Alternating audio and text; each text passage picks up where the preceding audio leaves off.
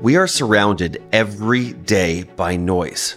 Pundits on the right, Nancy Pelosi is not just a tyrant, she's a hypocrite, and she has one set of rules for her. pundits on the left, If any of them had any integrity whatsoever or weren't tendentiously trying to. Ah, it's been an exhausting few years. Our identity can become exclusively defined by our political views. If I'm conservative, then I think this about the world. If I'm liberal, then I think this about the world. Granted, people don't actually say these words out loud. Instead, we all are, so many of us, fall into a trap of thinking a certain way without realizing we've gotten so caught up in our own political bubbles. It's hard to think clearly about, well, anything. But let's say there was a different way to think about life, a way that was not colored in red or blue, but driven by religious thought, or in the case of the Jewish tradition, by Judaism. My name is Noam Weissman. Over the last few years, I kept thinking to myself, does Judaism have anything to say about my life, about the world around me? I'm the head of content at OpenDor Media. I've been in Jewish education for over a decade. I've served as the principal of a Jewish high school. Heck, I wrote my dissertation on Israel education and identity development.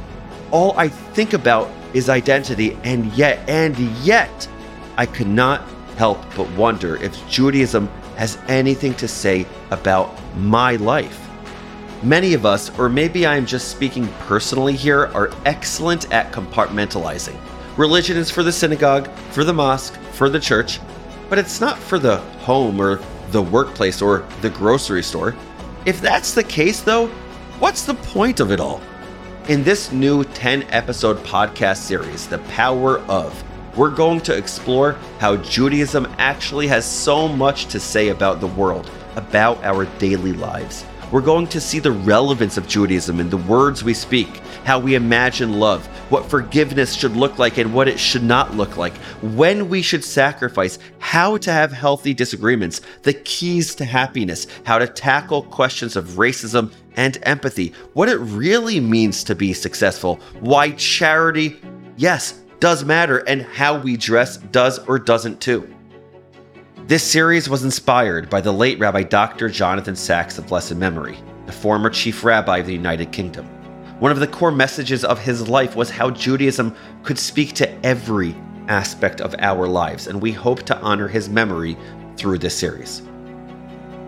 We're speaking to Moshe Halbertal, an incredible Israeli philosopher. We're speaking to Mike Sweetney, former NBA basketball player and current college basketball coach. We're speaking to my friend, my brother, my Rebbe, Judah Mischel, about healthy disagreement. We're speaking to the one and only Chloe Valdary about sacrifice. These are not interviews, these are conversations. Our guests are not performing, they are reflecting about their real lives. And so am I. To be honest, I'm nervous. I don't know you, but you're going to get to know me.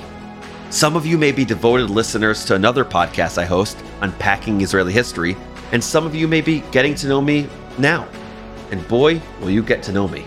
By the end of the podcast, it is my hope that we can all see how the power and the brilliance of Jewish thought can help us all live enriched lives with meaning, purpose, and direction. Thanks for joining me on this journey. Subscribe to the power of wherever you get your podcasts, and you'll automatically get our first episode when it drops soon. The Power of is brought to you by Unpacked, a division of OpenDor Media. Yalla, let's do this.